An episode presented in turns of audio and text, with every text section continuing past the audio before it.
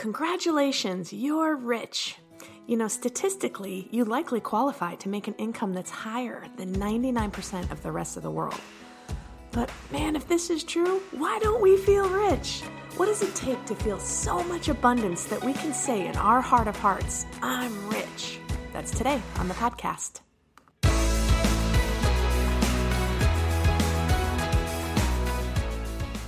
It's Marisa from the Tower Hill production team. Thank you so much for listening in to our Tower Hill podcast.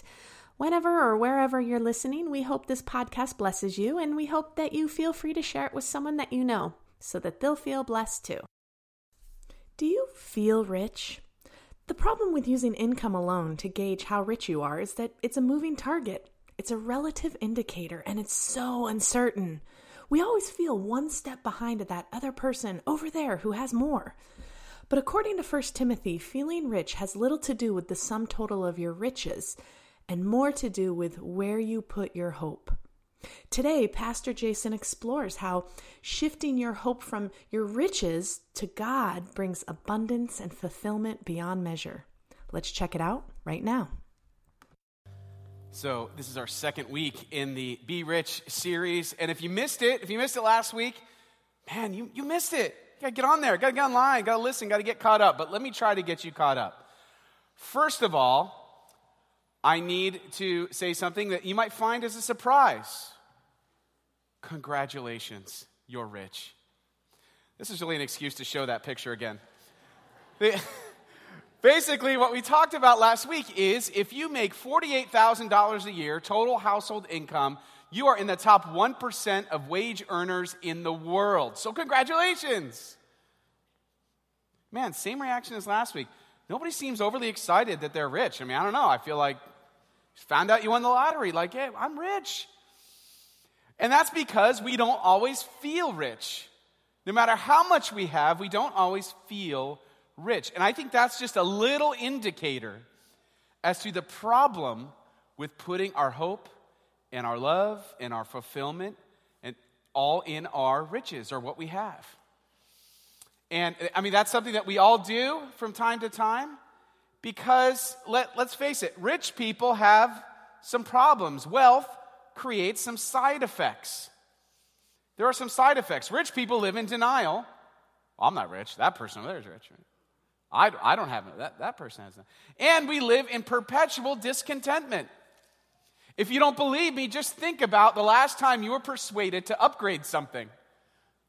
Right? So you had something that worked, and then you paid someone to give you another thing that worked.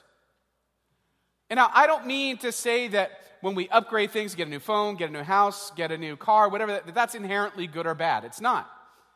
Our hearts determine whether or not it's inherently good or bad. Because what happens is we're discontent and we think that just beyond the next purchase, just beyond the next hill to climb, just beyond the next piece of success, we're finally going to be fulfilled. And then what happens is you climb that mountain, you upgrade that phone, whatever it is that you do, and you're really excited and happy for a very short time, and then you get discontent again and think, I want this other thing. Surely I'll be fulfilled after this next upgrade. And it doesn't happen. And of course, we, we rich people, are plagued with discontentment. So the remedy is all about where we put our hope. Last week we talked about 1 Timothy 6 17. That says this Command those who are rich in this present world, that's you and me, not to be arrogant, nor to put their hope in wealth, which is so uncertain, but to put their hope in God, who richly provides us with everything for our enjoyment. Because here's the problem money creates this problem of where we put our hope. We're constantly being pressured by life to put our hope in our own resources. And so it's this battle that we're constantly facing. Hope is my hope in my riches, or is my hope in the one who richly provides? We talked about it's like a closed hand and open hand. Am I putting my trust, my hope, everything that I am in my riches? Now, this doesn't usually happen on purpose. This happens by accident because we all walk out of this room, we're like, yes, Put our hope in God. Amen. Good sermon, Pastor. Let me get some coffee and a little 16th of a bagel. No, just kidding. Inside joke if you were here. Anyway. Let's go out. And, and then what happens is we go out and we start living life, and then we are faced with a crisis. And when it comes crisis time, we forget all the nice things that we said we believed in, and we start putting our hope. Our hope migrates from the one who richly provides to our own resources because we are in lockdown mode when we're in crisis, right? When you're in crisis mode, you're like, how do I fix everything? How do I do this? I can't control the crisis, so let me control how I respond to the crisis. And so it's all about me and my resources and how I get through this next crisis. And we wake up and we're just like, I'm miserable. What's going on? Oh, yeah. My hope I've migrated from God to in my own resources, to my own closed hand. Here's the thing only God, only God can fulfill you anyway. Here's what I mean you can't go anywhere without hearing people talk about wholeness, wellness. Right? I mean, that's, that's big. Everyone tells your insurance, insurance company tells you, sign up for the wellness, for the wholeness plan. You hear it in the boardroom. You hear it at the retirement community. You hear it at school. You hear it absolutely everywhere. We were at Barnes and Noble last night, uh, one of my happy places. We were at Barnes and Noble, and I was just, I'm always shocked at how many books there are for like wholeness, wellness, self help. I'm just like, this is amazing. Dr. Oz has like 15 books. Does he change his mind every couple of years about what works? Or do they all work? I have no idea. But anyway, he's got a whole section there. And I think about it, it's not that chasing after wholeness is bad. In fact, I think that's a God given pursuit. The problem is, you're never going to experience wholeness. And I do mean this never without Jesus. Never. You will always be missing something. You can't buy enough self help books, you can't go to enough classes spin classes, whatever it is, make sure you can't get to enough things. You can't read enough articles. You can't talk to enough gurus. You can't do enough. It will always fall short if you don't have Jesus. And this is what the ancients called shalom. God's shalom was about wholeness, completeness, peace that rests on every part of your life. You know what it's like? It's like we're trying to, but you ever see those ships inside of a bottle that they make? These things are awesome. And you just stare at that thing, you're like, how the heck did they pull that? Like, how did they do that? Well, I did a little research, so let me enlighten you. They don't build it in the bottle. You probably knew that. That would be impossible. Okay, I'm going to get my little bitty sandpaper, I'm going to get my block of wood, and get my little paintbrush. No, they don't build it in the bottom. They figure out a way to put it in after they've built it on the outside. If the bottle is us, and the ship and what's inside of it represents wholeness, completeness, that ship. It's not something that we can make from the inside. It's got to be imported from God. It's got to be brought into us. It is physically impossible and spiritually impossible for us to do it on our own. when it comes to our wholeness and fullness and fulfillment. It's only something that God in the end can give. We could try, but it doesn't stop us from trying. We're trying to build that thing on the inside. And it kind of looks like I would expect me trying to build that would look.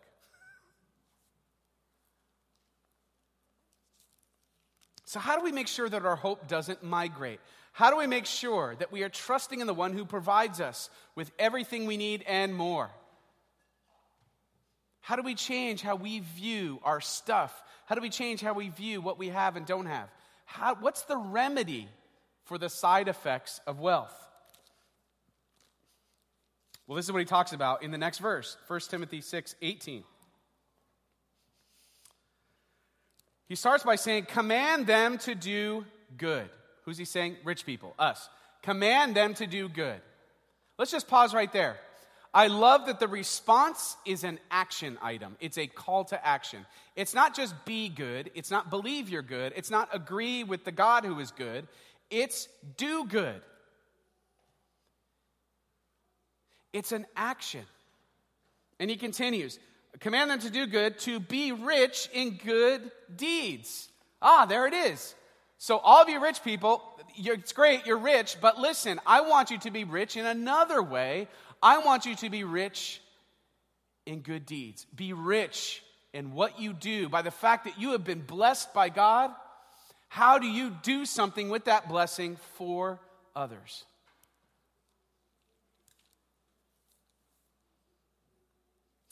But then, us rich people, we have a lot of excuses. Maybe you've heard this one. Yeah, I would love to sign up and help you.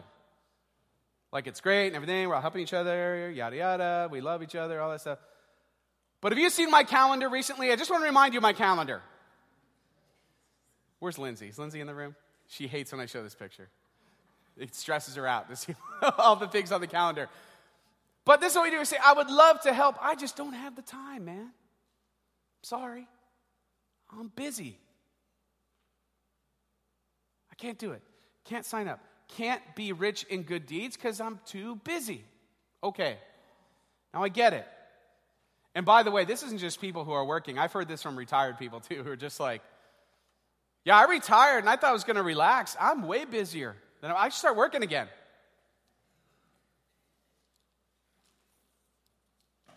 We're all busy. But let's do a little math. If you work 60 hours a week, now don't check out because you're like, 60 hours, that would be a dream. Work 90 hours. Okay, great. Just work with me here. Don't tune out. If you work 60 hours a week and sleep eight hours a night, you're like, yeah, right. That, that was 14. Just relax. Don't get cranky on me. You sleep eight hours a night, you have still 52 hours a week. So, like, if you sleep less, you might have more. If you work more, you might have 52 hours. What are we doing with all that extra time? Like, if you factor in like showers and like, I don't know, say you got like 40 hours to play with. That's 40 hours. We don't have any time to be rich in our good deeds for this world around us.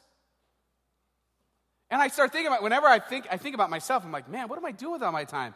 Oh, I know what I'm doing with my time. Maybe I'm binging Stranger Things on Netflix. I'm just throwing that out there. I'm sure none of you struggle with that. That could be a time suck. That could be a time suck. Listen, we all need to be honest a, a bit about our time, I think. Like, yes, we're busy, but we could make some time to serve, to give, to love, to be rich in our good deeds the way that we're called to in Paul's letter to Timothy. Uh, I don't know. When I was growing up, maybe this is a West Coast thing. I'm looking at you, Larry, because you West Coast. Is this a West Coast thing to say we need time to veg out? Do you say that out here? You don't say that, do you? We say I need time to veg. I just need to veg out, man. Which is code, and let me unpack it for you. I don't want to assume anything. I'm going to be like a vegetable and not do anything. So, we all need time to decompress. This is really, really important and healthy. But listen, I mean, 10 hours of decompression, you still got about 30 hours to work with. Right? So I'm not saying you shouldn't take time for yourself. You, you must. That's a must. But we all have more time than I think we realize. Because the truth is, when you have extra of something, the tendency is to waste it. That includes our time. Now, here's the beautiful thing. This is the beautiful thing, beautiful thing about being part of a church. This is one of the many reasons it matters to be part of a church. Because listen, you on your own, with your limited amount of time, you can't go to every local mission agency in the area. You don't have time to understand their financial practices, to vet them for to see how they do their work, to build a relationship of trust with them. You may have time to do that with one organization, you certainly don't have time to do that with all of them. Here's what we've done for you. We have we are maximizing your time. This church, we have chosen local missions that we have a relationship with. We know how they spend their money. We have been partners with them a long time, and we've set everything up for you. So all you have to do is show up. All you have to do is show up. And all of us, all of us should be able to make the time to go serve at the Pan Am Motel. All of us should be able to make the time to do one Saturday a year at lunch break. All of us should have the time. We've made the hard part go away. It's all the easy part. You simply show up and there's an opportunity for you. That's really what this Be Rich campaign is about. It's about giving you some easy steps to make a difference. Things that don't take a whole lot of time. You, while you're already at the grocery store, fill the manna bag, right? Right. While you're already at church, when we do the pancake breakfast, sign up for the Christmas event. While you're already com- you're already on your phone, text the 3995 to the church. I did it this morning. It was super easy. Although I did have the thought like, what if this is going to like another country? Like I it's not. I got an email verifying it because there's that little bit of fear. But the thing is, these are easy steps for you to take to start to what? To start to let go, to be rich in good deeds, to trust in the one who richly provides. And like anybody who's served anybody has ever known, that does something to you. And this is how good God is. As He's blessing others through us, He is also blessing us. You know this. You know, when you've gone to serve somebody else, it's like magic. You go on a mission trip, you go help out somewhere, and all of a sudden you feel great. Why? Because you're not thinking about yourself for five minutes. You're blessing somebody else, and that does something to you. Generosity is as much about you as it is the people you're serving and what God is doing in your heart. And that's the kicker. It's about your heart. Command them to do good and be rich in good deeds and be generous and willing to share. There's actually two Greek words in there. Whenever in Scripture something is repeated, it's meant to be emphasized. And there's actually two different words that are very similar about being generous, and that is for emphasis. Like, doesn't want you to just be generous, but to be really, really generous.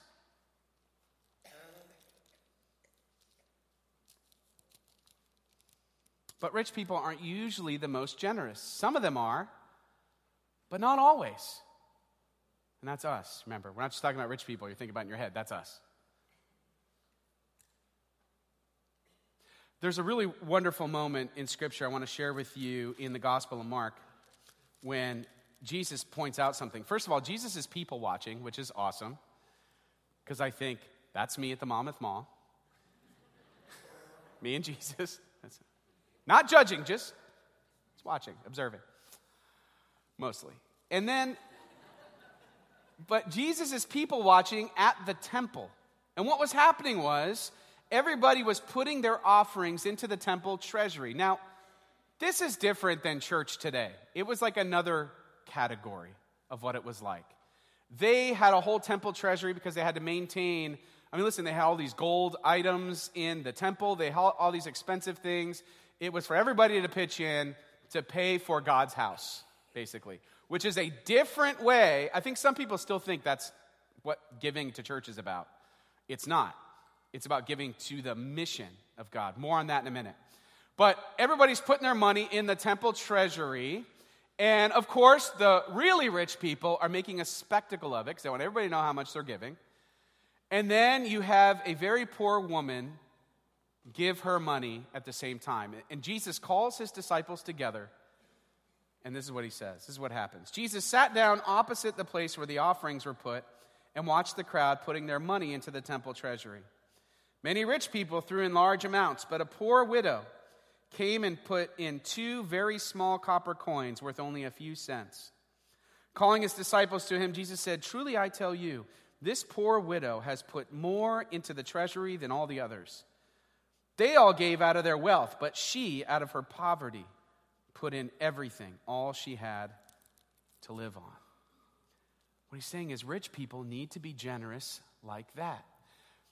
Not that you have to take necessarily take everything that you own and put it in a, a church or a nonprofit or whatever that is. What he's saying is it's about your heart. That's what this is all about. It's about your heart. Giving is about your heart. And in the process of fulfilling you, giving you God's shalom, giving you God's wholeness, you are also going to be a blessing to others. Everybody wins.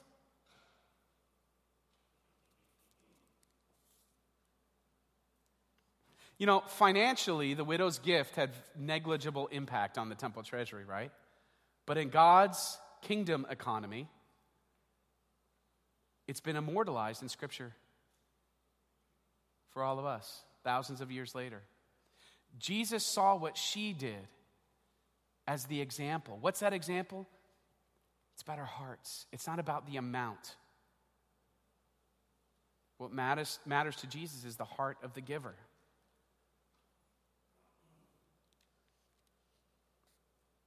And then we, we talk about, well, when we start giving to church or we give to all these things, and, and then it feels more like, not like our heart is moved to give, but that it's more of an obligation. It's like paying my taxes or something. And it's, it sucks the heart right out of it when we talk about giving sometimes in the life of the church. And we're all trained, you and I, to give emotionally, to be emotional givers. If, you're, if you grew up like me in the 80s, you remember Sally Struthers. She'd come on, feed the children. They show these poor children, and it was so depressing. But what, and it was very manipulative because what they're trying to do, they want you to give money to the children. Ah, Sally Struthers, those were the days, right? Or the big one, USA for Africa. We are the world. We are the children. If Michael Jackson can sing it, I can give. I can give to Africa. Or nowadays, today's version is Sarah McLachlan. It's like, if you see this, come on, just run.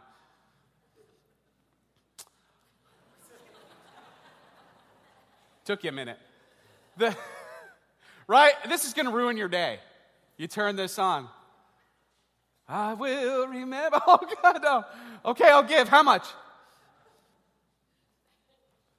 Because we've all been trained to give emotionally. But then we start talking about God's mission and, and the church and everything, and it's like, well, we have to tithe.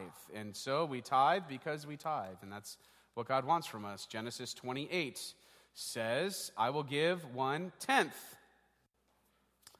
of all that you give me, I will give one tenth. And then we start doing this weird game. Is that like gross or net? Does he mean like figuratively 10%? Or is, does it mean. And what happens is it sucks the heart right out of giving. And then we give with, like, okay. That's not what God wants for us. Listen, don't get hung up on, well, it's got to be this percent, this percent. Maybe, maybe you feel led that that is between you and God, and that's what you need to do. But don't let that hold you. Don't let that damage your heart for being rich, for being generous, for giving. Because remember, your generosity is about what God is doing in you first. And when we start giving to people, we start feeling rich. It's amazing.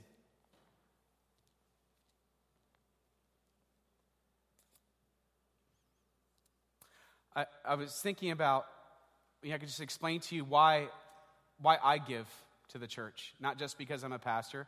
I could probably give, and there's only a handful of people that would ever know I didn't give anything.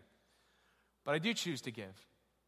And Karen and I chose to give electronically. Why? Because when you're the pastor, they don't pass you the plate, which is nice. Just kidding. So, they don't pass you the plate because I think everybody feels awkward about handing the pastor the plate.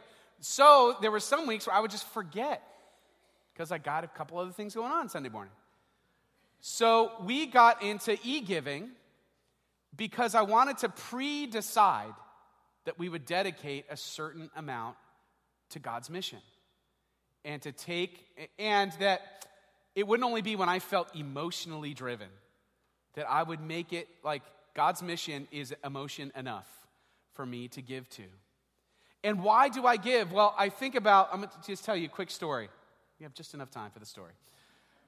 Um, when I was doing youth ministry, there was this kid in my youth group named Alan.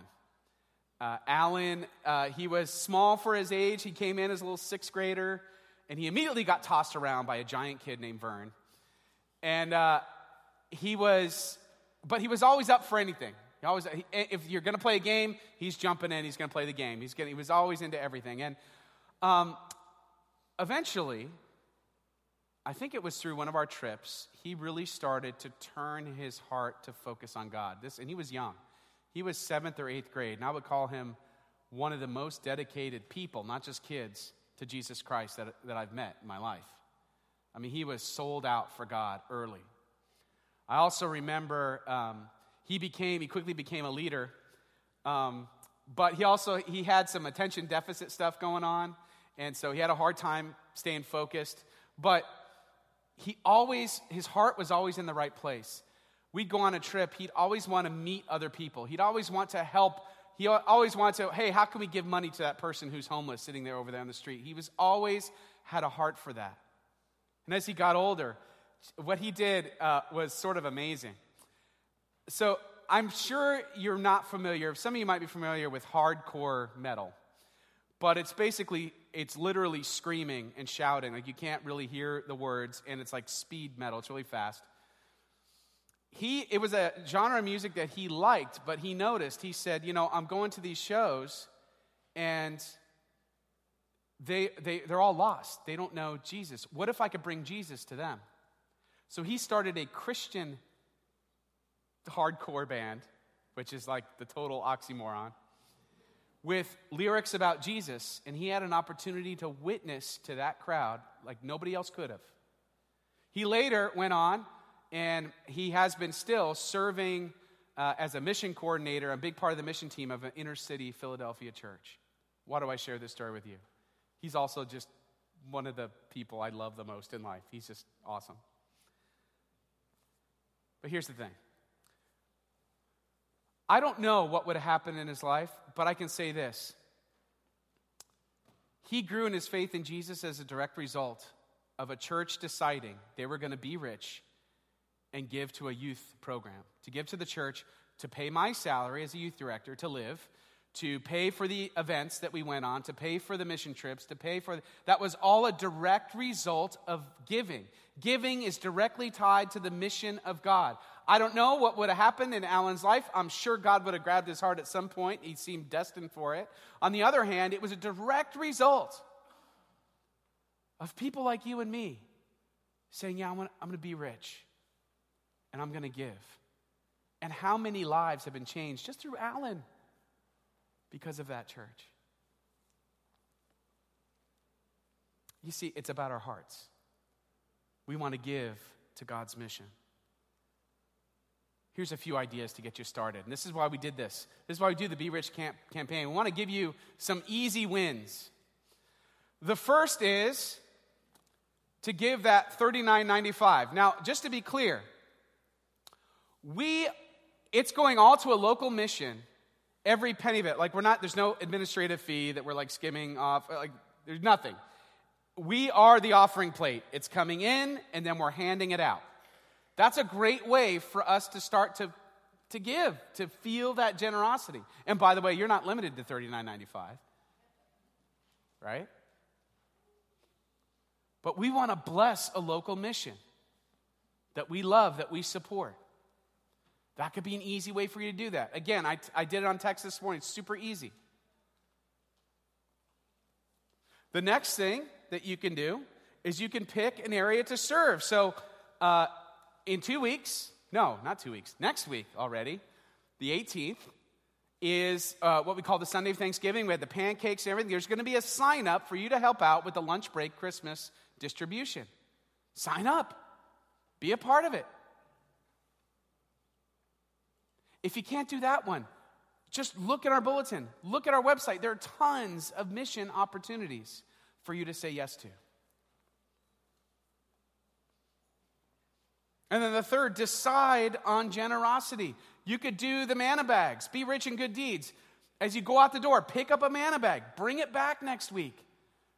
These are easy ways for you to start exercising the pra- doing the practice of the open hand, of trusting in the one who richly provides, of being rich in good deeds. And you will notice that God, in the process, is doing something in you. Because that's the thing. It's not that God wants something from you. He doesn't want, well, you've got to give me uh, exactly this amount, or it's no good. No. He wants you to give because He wants to give you something. He wants to fill the bottle with the ship. He wants you to experience God's wholeness, God's peace, God's shalom. It's all part of what He's doing in your life. I think the first step is if we could just acknowledge that we got some issues with money and then just give that over to God. Say, okay, God, I don't know how you're going to fix this in me, but that's it. I've got issues. Show me how to give, how to be rich in good deeds. Imagine if all of us started doing that. Imagine if all of us, if this church was known for how we take care of people in the community, for how generous we are in giving. Like if someone, Tower Hill comes up in a conversation, you're like, oh, that church, man, they're so generous. There'd be so many organizations and people who would really miss it if they were gone.